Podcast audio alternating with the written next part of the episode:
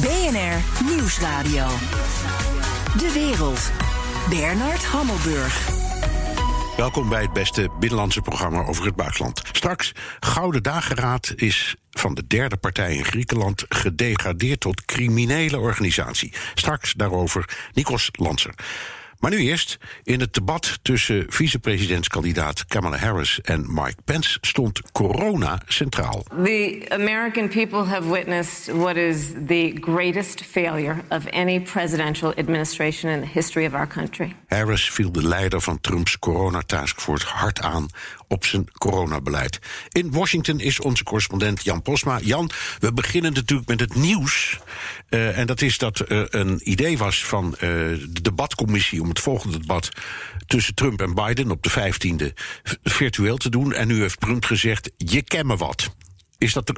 ja. ja, vertel. Ja, ja, die zegt ik, uh, ik doe het uh, gewoon niet. Trump zegt ik ga geen uh, tijd verspillen aan een virtueel debat. hij zegt een debat van achter je computer, dat is gewoon belachelijk. en hij zegt er ook bij van ja, dan gaan ze natuurlijk mijn microfoon uitzetten. Want je ziet dat al die moderators die zijn allemaal tegen mij. Dus dat ziet hij niet zitten. Nee. En uh, de, de campagne die heeft ook al een verklaring uitgebracht. De Trump-campagne die blaast het ook meteen uh, op. Die zeggen dat de debatorganisatie, dat is een onafhankelijke organisatie, hè, dat die dit doen om Biden te helpen.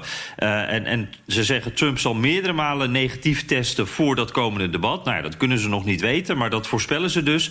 dus dit is helemaal onnodig. we komen niet, we doen wel een campagne-evenement, een rally op dat moment. Ja. en nu is natuurlijk de vraag: van, is dit bluff van Trump? Nou, ik, ik heb op dit moment het gevoel van niet, maar we zullen zien. Nee. Trekt hij het in of rekent hij er toch op dat hij met zo'n campagne-evenement uh, nog meer aandacht kan krijgen dan met een debat? Zou kunnen. Dat is één ding wat ik niet begrijp.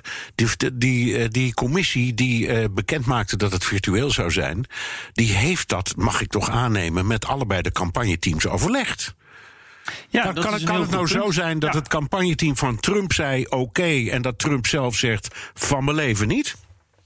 nou, dat lijkt me in ieder geval een hele interessante uitleg die zomaar zou kunnen. Want we weten dat Trump natuurlijk altijd zijn eigen koers vaart. Ja. Uh, maar ik moet wel zeggen, die Trump-campagne had dus ook heel snel hun uh, verhaal klaar... wat ook compleet aansluit bij Trump. Dus uh, ja, we, we, zullen dat in de komende tijd wel gaan horen, denk ik. Wie ja. nou precies nee heeft gezegd en op welk moment en met welke kennis ook. Ja, nou ja eerst kijken, kijken of dat debat er überhaupt komt op de 15e. Dan even naar het debat ja. uh, van uh, Pence en Harris, de vicepresident ja. en de kandidaat, de, de, zijn, zijn tegenstander, de kandidaat voor het vicepresidentschap van de, de Democraten. Uh, vertel, wat zijn de reacties? Zijn er al peilingen? Wat zeggen de kranten? Ja, nee, die, die kranten die, die openen allemaal nog uh, met dat debat. Uh, op de website uh, gaat het, zul je begrijpen, inmiddels alweer over heel wat anders. Hè. Dit, dit, dit gaat weer over Trump. dit is de, de vloek van de vicepresidenten.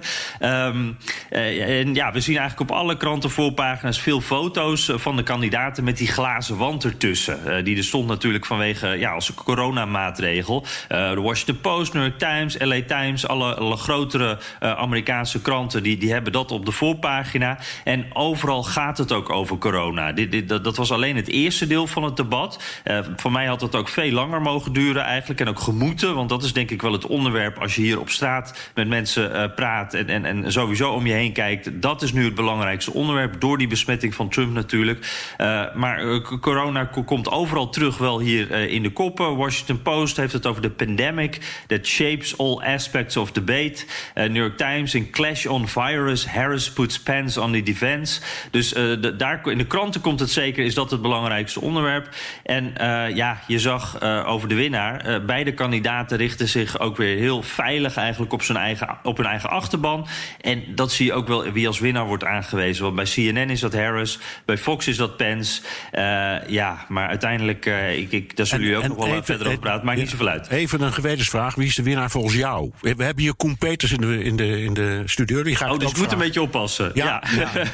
Nee hoor, nee, nee. nee, gewoon leuk om te horen. Vertel. Ja, ja nee, ik, vond, uh, ik vond eigenlijk Pence uh, de winnaar. Want ik vond dat uh, Pence heel gedisciplineerd en heel slim ja. zijn boodschap steeds overbracht. En, ja. en, en, dat, en ik vond Harris, die, die had wel goede aanvallen tegen Trump... maar die had niet zo goed in haar hoofd hoe ze Biden en zichzelf kon verdedigen. en da daarom, daarom Pence. Vind ik ook. Uh, ben het met je eens. Dankjewel, Jan Posma vanuit Washington. En ik ga dus doorpraten met Koen Peters, Amerikanist en schrijver van het nieuwe boek over het presidentschap van Donald Trump in de aanval. Hallo Koen, fijn dat je er bent.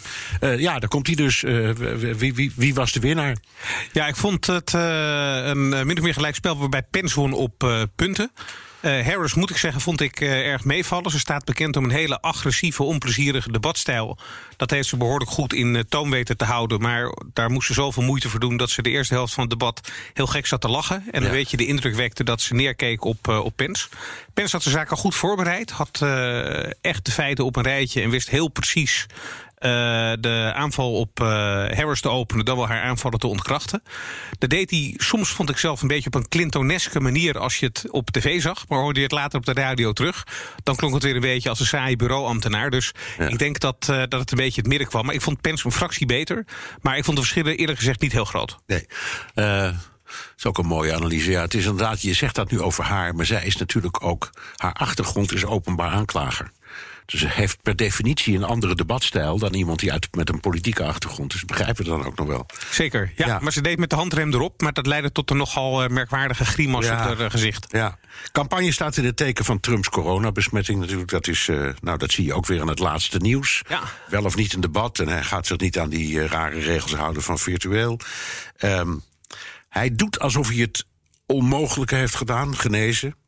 Uh, en daarmee stelt hij zichzelf eigenlijk ook als voorbeeld voor de natie. Kom op, jongens, het is maar gewoon een griepje. Het is wat zwaarder dan een normale, maar we, we zijn briljant en het gaat op. Afijn. Um, waar leidt dat toe? Helpt hem dat? Ja, ik denk het wel, op een aantal, uh, op een aantal punten. Over het algemeen helpt die hele corona-aanval bij hem uh, totaal niet. Want corona is weer front and center in het Amerikaanse debat. En dit is het item waar hij de allerslechtste rapportcijfers over krijgt... van alles wat hij heeft uh, gedaan en gelaten. Dus hij heeft er per saldo helemaal niets aan. Maar gegeven de omstandigheid dat hij het heeft... is het denk ik wel goed dat hij heeft laten zien... dat hij eigenlijk na een weekendje ziekenhuis er weer bovenop is gekomen. Moet ook niet vergeten dat de Amerikaanse media de hele tijd bezig zijn geweest met... oh, als hij overlijdt of in coma raakt, wat gebeurt er dan met de opvolging... en hoe gaat Pence dat doen? Dus de media hebben het opgeblazen. Des te groter is het contrast dat hij direct na het weekend overzwaaiend op het balkon uh, stond. Um, en Amerikanen houden wel van winnaars en vechters. En ja. ik denk wel dat zijn achterban en ook een deel van andere mensen... met respect ernaar kijkt. Dat ook een, naar die balkonscène? Nou ja, uh, de, de, de Independent, Britse krant, die schreef, uh, daar stond Mussolini. Nou ja, goed, zijn achterban staat erom bekend dat grote groepen ervan niet echt fijnzinnig zijn. En wat Trump moet doen is vooral zorgen dat die achterban naar de stembus komt.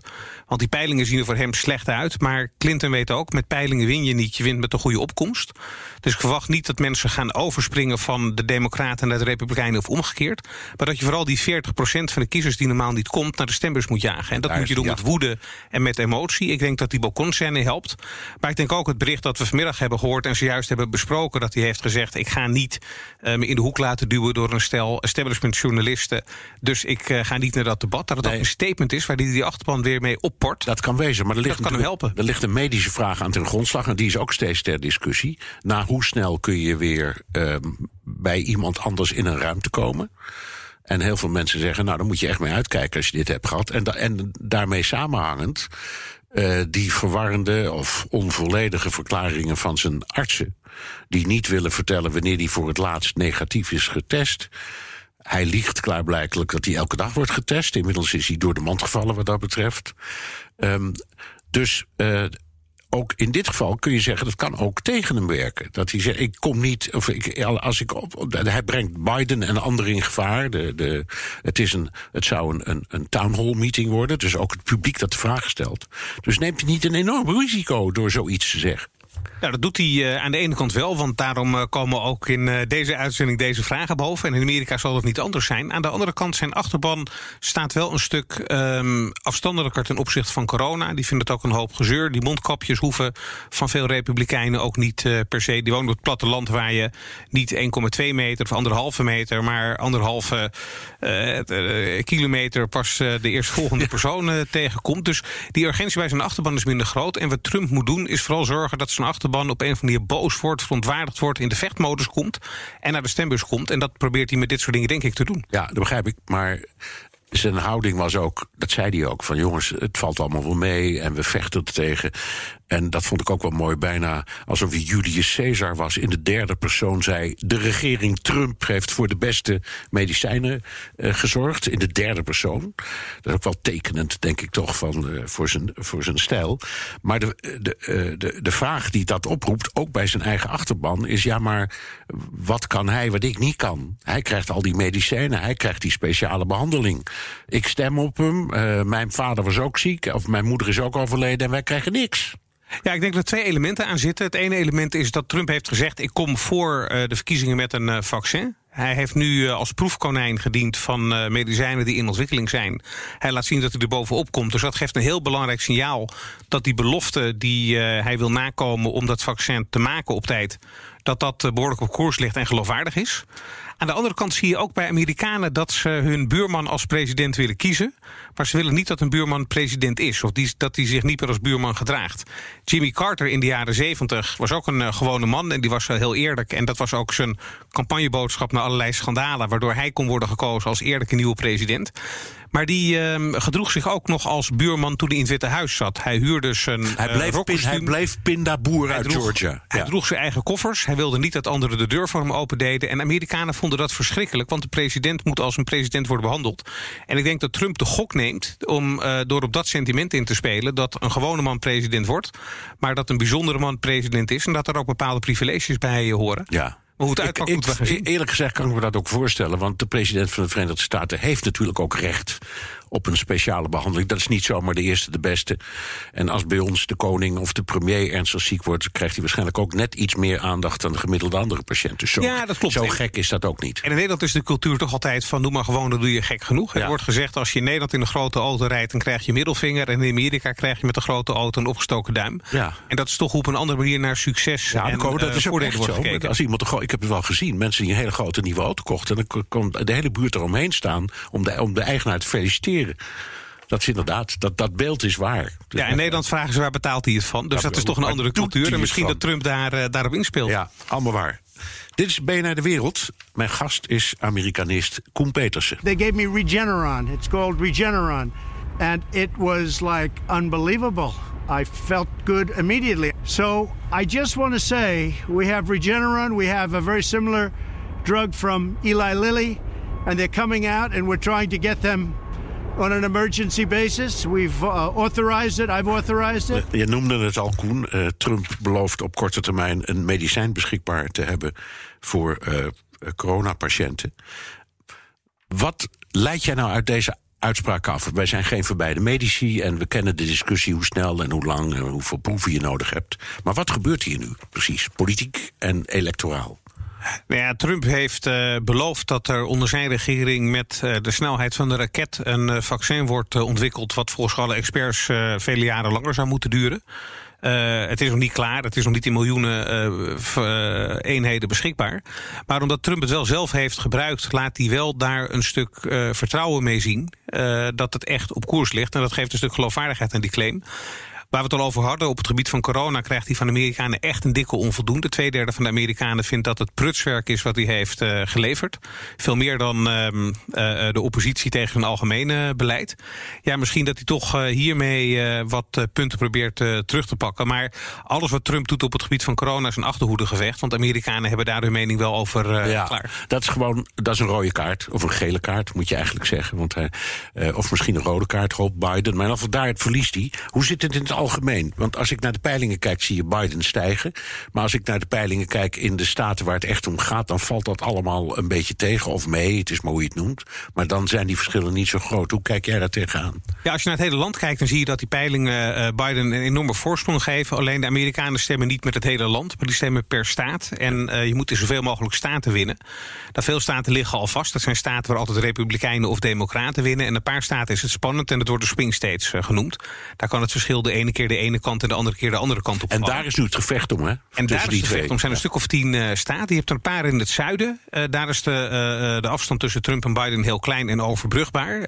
Texas, Arizona, Florida, North Carolina. Ehm, als Trump, net als vier jaar geleden, daar zou winnen... en die hebben wel een iets meer conservatieve onderstroom...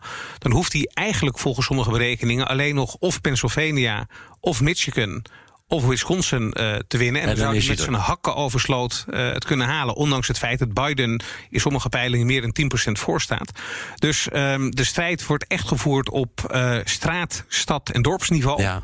Uh, marges worden heel dun, uh, maar er is heel duidelijk nog wel een uh, breed geitenpaadje Ja. naar uh, de eindoverwinning. Het is niet heel, het is niet een, een, een, een, een, de rode loper ligt voor Trump niet uit, maar het is zeker niet uitgesloten dat hij met een slimme gerichte campagne kan winnen. Ja, daar, je had het over Florida. Daar keek ik net met een collega even naar. Daar stond Biden, ik geloof twee weken geleden, anderhalve week geleden, 1% voor. Dat is dus niets.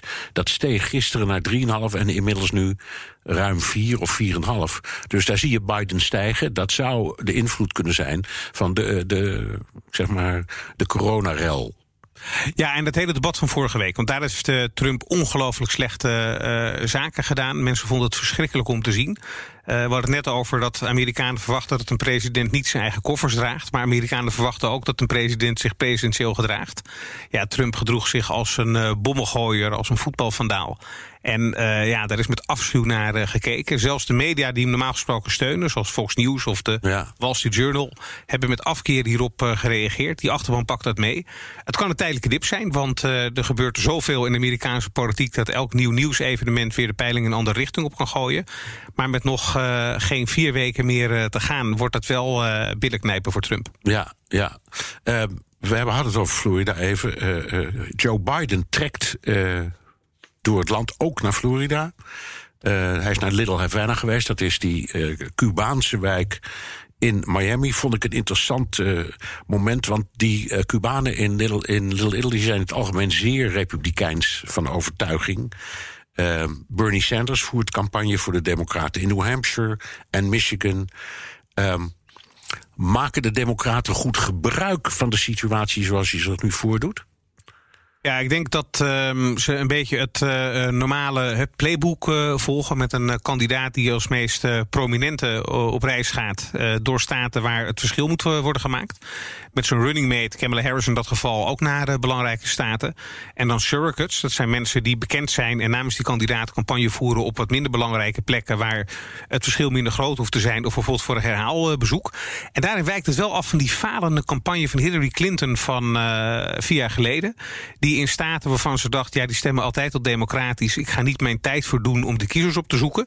En dat waren precies Michigan, Pennsylvania, Wisconsin, waar ze uiteindelijk de verkiezingen op verloor.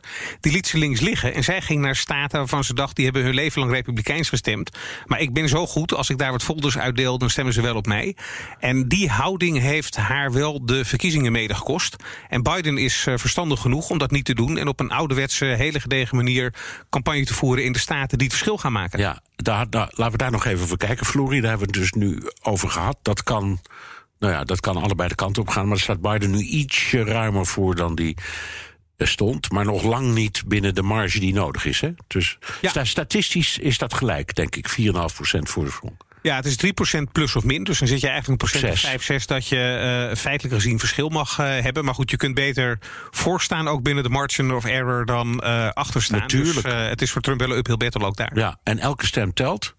En um, um, Mark Bloomberg heeft 100 miljoen dollar gestopt in de campagne van Biden. Alleen al in Florida. Dus het moet er misschien op de een of andere manier uitkomen. Ja, het zou kunnen. Zou kunnen. Hoe doe je dat dan? Want Republikeinen zijn heel goed met vlaggetjes en petjes en demonstraties. Die zie je in grote getalen. Democraten zie je wat minder. Ja, je hebt bumperstickers en zo. Maar dat hele uitbundige, dat, dat doen ze niet zo. Dus hoe pak je dat daar nou aan in Florida? Ja, wat de Democraten doen is uh, meer dan de Republikeinen tv-spotjes nog steeds uh, uitzenden. Of dat verstandig is, is de vraag. Want vier jaar geleden heeft Hillary Clinton ook veel meer geld dan Donald Trump uitgegeven aan tv-campagnes. En heeft Trump met name met een enorm uh, geavanceerde digitale campagne mede voor die verrassing uh, gezorgd.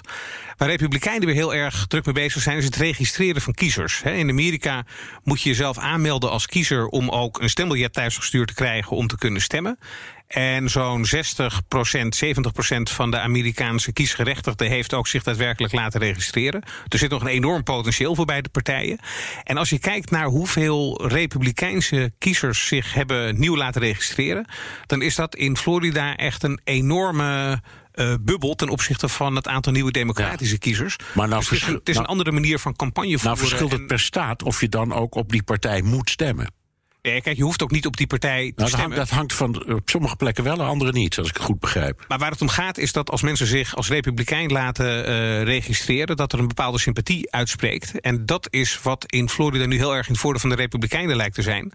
Eh, of ze uiteindelijk naar de stembus gaan, het is geen verplichting...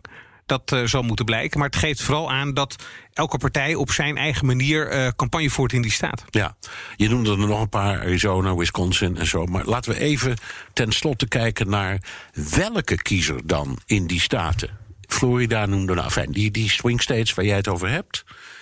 Welke kiezer zitten ze nou naar achter? Want iedereen zegt dat is een procent of acht dat nog niet beslist heeft. Nou, dat is eh, beslissend in een verkiezing. Maar zijn het nou de vrouwen of de minderheden? Of zijn het de mensen die. eh, zijn het de tuinmannen of de ingenieurs? Wie worden daar nagejaagd? Het verschilt een beetje per staat, maar eh, grosso modo zie je dat in alle staten de kiezers die in de suburbs wonen, die buitenwijken tussen stad en platteland, eh, dat die heel belangrijk zijn. Daar zit ook heel veel diversiteit overigens. Het is niet één eh, profiel. Maar de algemene wijsheid is dat mensen in de stad stemmen op de Democraten, op het platteland stemmen ze op de Republikeinen en in dat tussengebied eh, kunnen ze nog een keus maken. Vaak zijn dat mensen die aan de ene kant toch nog wel hè, hoog opgeleid zijn, wat vooruitstrevend in hun denken, maar tegelijkertijd bang kunnen zijn dat ze hun baan verliezen en het heel belangrijk vinden dat de wijk veilig is. Dus die twijfelen ook tussen republikeinse en democratische standpunten. Ik denk dat het eh, vooral van heel groot belang is dat het, het, dominante thema waar die mensen op eh, stemmen, eh, dat dat in lijn wordt gebracht met wat de campagne belangrijk vindt. Dus als op veiligheid wordt gestemd of op werkgelegenheid, dan is de kans heel groot dat die uiteindelijk toch in de afronding op een eh, Trump stemmen, al doen ze dat met tegenzin. En eh, als ze corona en gezondheid en onderwijs en dat soort dingen belangrijker vinden, dan stemmen ze op Biden. Maar wel misschien met onzekerheid over of ze de verstandige keus maken. Omdat die fundamentele zaken zoals werk en veiligheid bij hem misschien meer in goede handen zijn. Ja. Ten slotte, eh, er is voortdurend gedoe over de post. Trump voert een soort campagne. Die zegt dat is onbetrouwbaar tuig. Als je daarmee stemt, dan komt je, je komt helemaal niet terecht. Of het verdwijnt in een greppel. Of wat dan ook. Eh, het lijkt me, ik bedoel, de post is slecht. Dat weet ik uit ervaring in Amerika. Maar het is niet kwaad bedoeld. Dat weet ik ook ervaring. Meestal komt het wel aan. Is dit een hetze en hoe succesvol is die? Nou ja, het wantrouwen binnen de Republikeinen over het stemmen per post is groot. Ongeveer een derde van de Republikeinen wil per post stemmen... en ongeveer twee derde van de Democraten. Dus dat geeft wel aan dat dat een andere reputatie heeft. Ehm, het lijkt me met een organisatie waar 600.000 mensen werken... nogal ingewikkeld om er een heel complotachtig scenario op, op na te maken... dat Trump het Witte Huis uit wordt gefraudeerd. Maar het wordt voor wel ongelooflijk complex... om die eh, tientallen miljoenen stemmen... waarschijnlijk gaan zo'n 80 miljoen mensen stemmen per post om dat ook in goede banen te leiden. Die stemmen moeten ergens binnenkomen, de enveloppen moeten open... de handtekeningen moeten worden gecontroleerd. Er moet worden gecontroleerd dat die mensen ook niet in het stemhokje hebben gestemd. Die stemmen moeten worden ingevoerd. Uh, het is een logistieke operatie waar al die staten niet op voorbereid zijn. En de overheid in Amerika is vooral gericht op het niet goed kunnen uitvoeren van zaken. Dus dat daar nog grote ongelukken kunnen gebeuren... is denk ik een heel uh, reëel gevaar. Ja. Oké, okay, dus helemaal ongelijk heeft hij misschien ook niet. Zeker niet. Alleen de manier waarop hij het brengt. Maar dat is typerend voor Trump, zullen we maar zeggen. Zo is dat. Dankjewel, Koen Petersen, Amerikanist en schrijver van het nieuwe boek over, de president, over het presidentschap van Donald Trump in de aanval. Wilt u meer over, over, horen over het fascinerende land? Luister dan naar de Amerika-podcast van BNR. Die is ook genomineerd voor een Dutch Podcast Award. Stemmen kan nog via podcastawards.nl. BNR Nieuwsradio. De wereld. Bernard Hammelburg. Griekenland rekent af met de Gouden Dageraad. A court in Greece has found the leaders of the country's far-right Golden Dawn Party guilty of running a criminal organization. They face up to 15 years in prison. A supporter of the group was also convicted of the murder of an anti-fascist rapper in 2013. Na een monsterproces van vijf jaar is de neofascistische partij door de rechter bestempeld tot criminele organisatie. Maar is het sentiment dat de partij zo groot maakte ook verdwenen? Ik praat erover met Nikos Lanser, de correspondent in Griekenland. Dag Nikos. Goedemiddag. Uh, de Gouden Dageraad groeide in de financiële crisis tien jaar geleden uit tot de derde partij van Griekenland.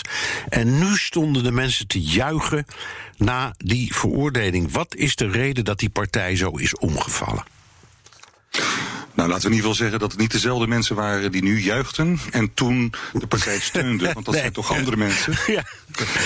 Uh, het is natuurlijk een, eh, een partij die een uh, heel leven achter de rug heeft. Begonnen zijn ze ooit met uh, totaal nazi-ideologie. een partij met nationaal-socialistische tijdschriften. Het wordt pas in de jaren negentig wordt het een politieke partij. En dan wordt het nationaal socialisme vervangen door nationalisme en patriotisme. En de partij blijft een beetje klein totdat in 2009 de crisis begint in Griekenland. En dan is er een voedingsbodem voor al die mensen die uh, ontevreden zijn over het werk wat ze verloren hebben, het huis wat ze niet meer kunnen betalen. De, de wereld is veranderd voor al die mensen. En deze partij speelt daarop in en gaat uh, zowel op buurtniveau gaat het opereren. En vanaf het moment dat ze in de, de Raad van Athene terecht zijn gekomen in 2009 gaat het snel. Want in 2012 pakken ze 7% bijna bij nationale verkiezingen. En in 2015 zijn ze zelfs de derde partij geworden. Ja. Dat betekent dus dat er heel veel mensen deze populistische inslag van de partij overnamen. Ja, um, nou, je, je, beschrijft het al. Het was oorspronkelijk echt gewoon een, een nazi- of een neonatiepartij. Ze werden bij ons bekend door al die filmbeelden met fakkelbrigades. Um, een logo dat leek op een swastika, een hakenkruis.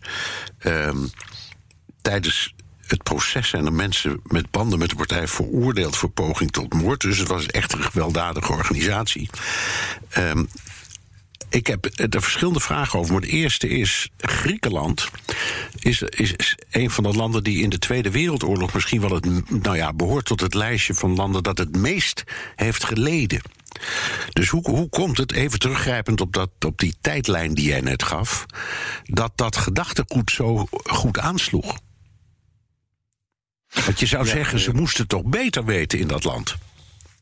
Ja, maar er is een stuk verleden van Griekenland wat speelt vanaf de Tweede Wereldoorlog. Er was een links verzet en er was een uh, regering die na de Tweede Wereldoorlog tot linkse verzet heeft uh, buitenspel willen zetten. Waardoor op een gegeven moment, als het terugkomt, dat linkse, dat dan de militairen de zaken uh, in handen gaan nemen en ja. er komt een dictatuur. Ja, kolonelsregime. Ja.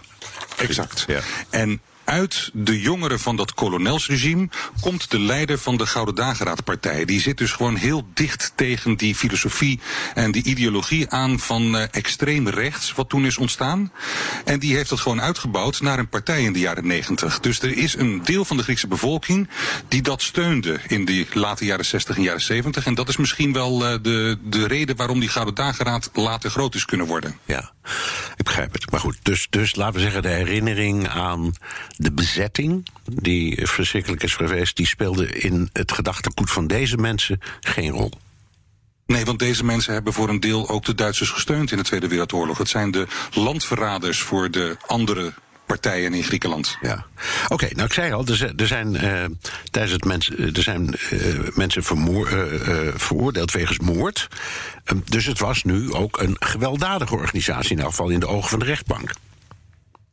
Ja, het is een partij die zowel een paramilitaire organisatie had. Uh, want bij de huiszoeking bijvoorbeeld van de leider zijn wapens gevonden. De nummer twee van de partij die was op social media regelmatig te zien met automatische geweren en pistolen. Er werden kampen werden er georganiseerd waar ze gingen uh, schieten. Uh, Hitler uh, groet werd, de Hitlergroet werd daar gebracht. Het was gewoon een nazi-draaiboek. En het ging vooral om intimidatie en op aanvallen van politieke tegenstanders. Mensen met een linkse achtergrond, journalisten, buitenlanders. Um, eigenlijk iedereen die tegen hun nationaal-socialistische of nationale identiteit was. Dus ja. het rotte politieke stelsel, de elite, de buitenlanders, de homo's, linkse activisten, vakbonden. Iedereen moest het ontgelden. En het waren dan intimidatieaanvallen met knokploegen. En ze gingen naar braderieën, ze gingen naar markten toe, buitenlanders slaan. En dat soort dingen gebeurden er dus regelmatig. En dat met fakkel tochten erbij zorgt voor een heel erg uh, directe link met de jaren 30. Wat is nou de drijfveer geworden achter het proces? Was dat uh, toch een, een, soort van, ja, ik zal maar zeggen, politieke drijfveer? Ja, het moest op een gegeven moment, moest dat fenomeen moest de kop worden ingedrukt. En het kwam dus een een beetje als geroepen, zou je kunnen zeggen, de moord in 2013 op een uh, linkse hip-hop artiest. Want die maakte heel wat los bij de gewone bevolking. Die gingen zich dus steeds meer met dat fenomeen Gouden Dageraad bezighouden. En de politiek werd toen gedwongen, zou je zeggen, om het aan te pakken. Waar daarvoor de politiek een beetje het idee had van we kunnen ze wel gebruiken. Want extreem rechts betekent dat ze ons, die wat meer in het centrum zitten, makkelijker stemmen. En het is een afschrik voor, uh, laten we zeggen, extreem links bij verkiezingen. Want in die crisisjaren was het of extreem links of extreem rechts. Dus daar maakte het centrum rechts of centrumrechts maakte daar gebruik van, zou je kunnen zeggen. Ja. En in 2015 zijn ze gedwongen om dat aan te pakken en hebben dat op een manier gedaan die zowel de Einzelfällen, de gewone individuele gevallen van een aanval op, uh, laten we zeggen, een uh, buitenlander, met de moord op deze man combineerde met de uh, criminele organisatiegedachte. En dat was een, een heel nieuw fenomeen. Dus. Ja, nu was die moord al een tijd geleden. Hoe, hoe, hoe is dat uiteindelijk bij de rechtbank terechtgekomen?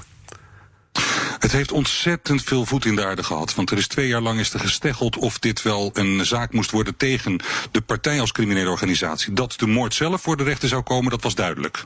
Maar dat er een directe link zou worden gelegd met de organisatie zelf, dat was niet iets vanzelfsprekends. Dat is pas in 2015 gebeurd. En vanaf dat moment begint het. 65 aangeklaagden en een rechtszaak die 453 zittingen telt. 2 terabyte aan materiaal, meer dan 220 getuigen. En langer heeft die geduurd dan het Nuremberg-proces. Zo, daarover sprekende, The Guardian en Euronews. Uh, die noemen het het grootste proces tegen fascisme, fascisten sinds Nuremberg. Dat is nogal wat.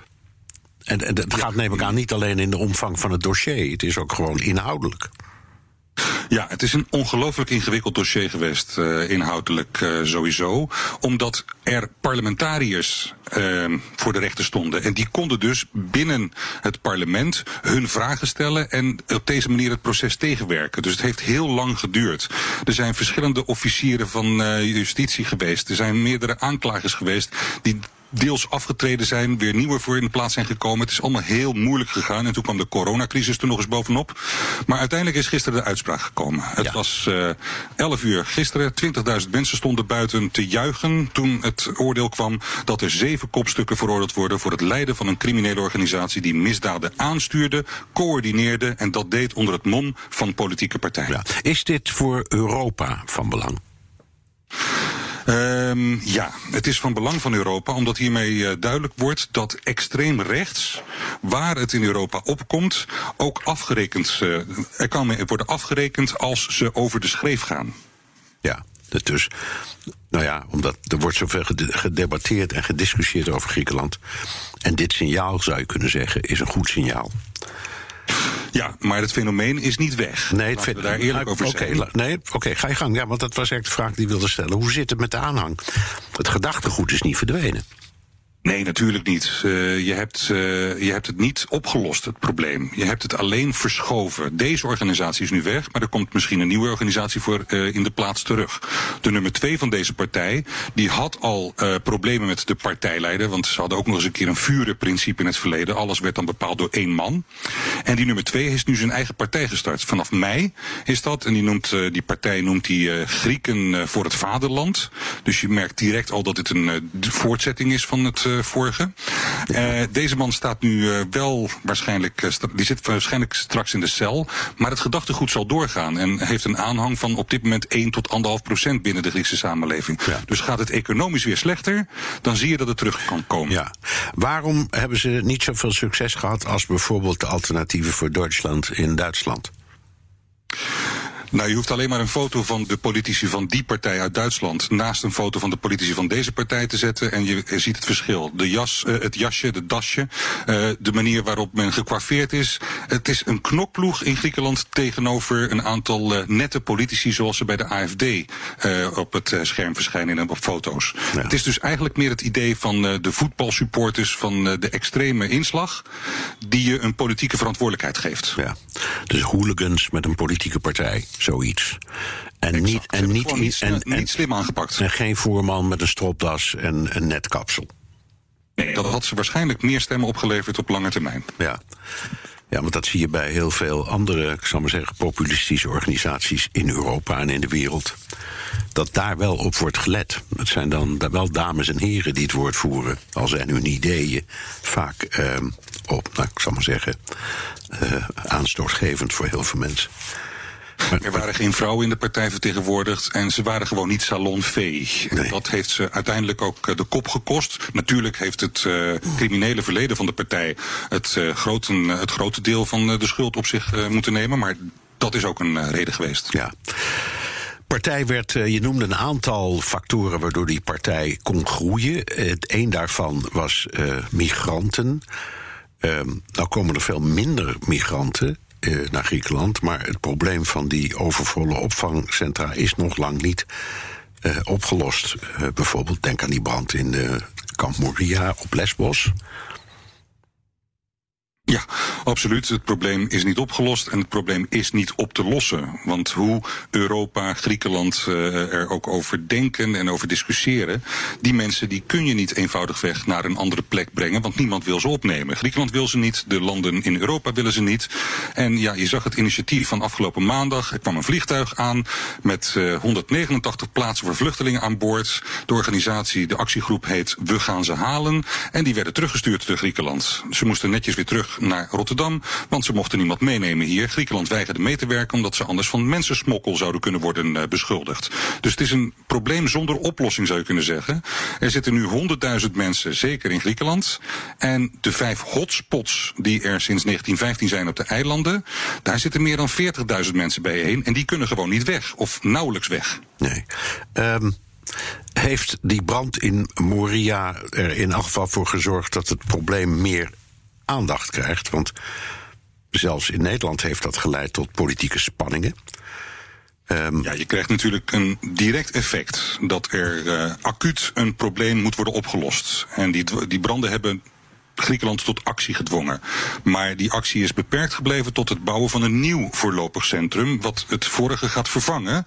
En dat is precies even slecht met dezelfde problemen, want uh, de faciliteiten kloppen niet, ze hebben niet genoeg water, er zijn tenten in plaats van huizen, het weer gaat slechter worden zometeen, dat betekent ook problemen. En wat in één week tijd is opgezet en voorlopig zou moeten functioneren, zal gewoon maanden doorgaan. Dus in die zin is het eventjes weer in de picture geweest, maar het is nu alweer een tijdje stil. Want dat kamp is er, dus is het probleem nu even ja, weer.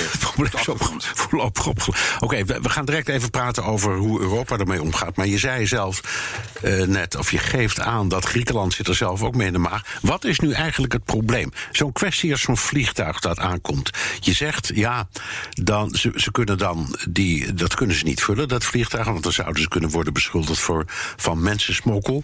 Nou, iedereen kan het zien. Het gebeurt met, met camera's erop. Dus hoezo mensensmokkel? Waar, waar, ik, bedoel, ik bedoel, waar zijn de Grieken zelf bevreesd voor, politiek of anderszins, in deze crisis? Ja, dat je de Europese Unie tegen je krijgt. En die heb je absoluut nodig in zo'n uh, moeilijke situatie waarin je verkeert. Want de vluchtelingenproblematiek is één ding. Maar het buurland Turkije is een andere factor waar je rekening mee moet houden. En Griekenland heeft Europa nodig voor een oplossing, financieel gezien onder andere, in het vluchtelingenprobleem. Maar ook vanwege het feit dat Turkije een agressor is. Dus je ziet gewoon dat ze niet tegen de haren van Europa moeten instrijken in zo'n geval. Nee, eerst... Mensen meesturen met zo'n vliegtuig, dat is een een, uh, dat is gewoon geen oplossing. Nee, want dan zouden ze bij aankomst in Rotterdam weer worden teruggestuurd. Ik noem maar wat. Of zoiets. Exact. Ja. Exact. Oké, okay, even Turkije. Je noemde Turkije. Uh, dat is een gecompliceerde factor, want in de Turkije-deal is een samenwerking met Griekenland vervat. En tegelijkertijd lopen de spanningen tussen Griekenland en uh, Turkije weer enorm op vanwege die kwestie met die eilandjes in de Egeïsche Zee. Dus dat is ja. een soort spagaat waar, die, waar de Grieken in zitten. Ja, totaal. Want uh, als je dus de deal in het verleden gaat uh, bekijken en onder de loep neemt, dan zie je dat de mensen terug zouden moeten worden gestuurd naar Turkije als hun asiel zou worden afgewezen. Ja, maar nou, door de Grieken. mensen gebeurt. Dus dat vereist, dat, dat is een afspraak en dus een samenwerking. Dus dat moet ook gladjes lopen. Dus daar, daar, daar moesten uh, Griekenland en Turkije, die toch niet van elkaar houden, zullen maar zeggen, in die deal moesten ze samenwerken. Ja, en dat is voor een klein beetje, een klein deel is dat gebeurd. Want er zijn 2000 mensen teruggestuurd tussen 2016 en 2020. Van de hoeveel? Maar van de meer dan uh, 50, 60.000 die er zijn gekomen in die periode. Nou ja. Dus het is een druppel op een gloeiende plaat. Ja. Eventjes, je, je zegt die, die brand in Moria heeft er alleen maar toe geleid dat er een ander kamp kwam. Hè? En daarmee zegt Europa, nou ja, uh, case closed, althans voor nu. En nou, nou worden de Europese ministers van Buitenlandse Zaken zijn vandaag bij elkaar om over een nieuw uh, migratiepact te, te praten. Dat moet zorgen dat er een snellere selectie komt voor de asielzoekers, betere doorstroom. En die hotspots, zoals op Lesbos, hoe kijken ze in Griekenland aan tegen deze top en tegen deze plannen?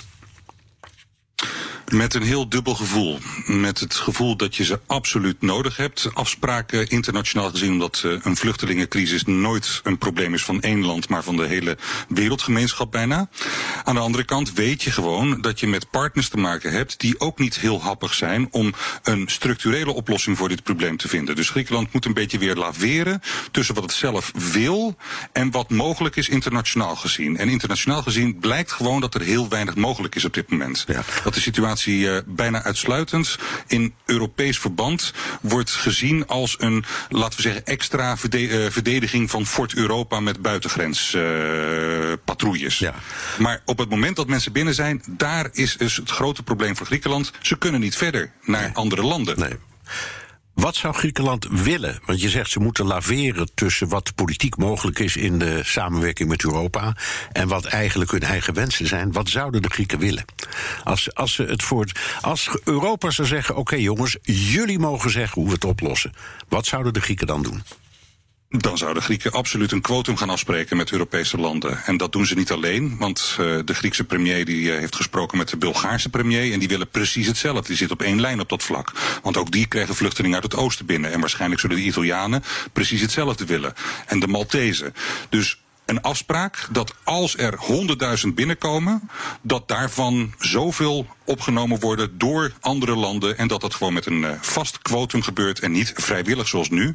Want je gaat zien straks dat als die afspraak er komt en het vrijwillig zal worden, dan kunnen landen als Polen of Tsjechië zeggen wij willen geen vluchtelingen opnemen, maar we willen betalen voor de uitzending van vluchtelingen.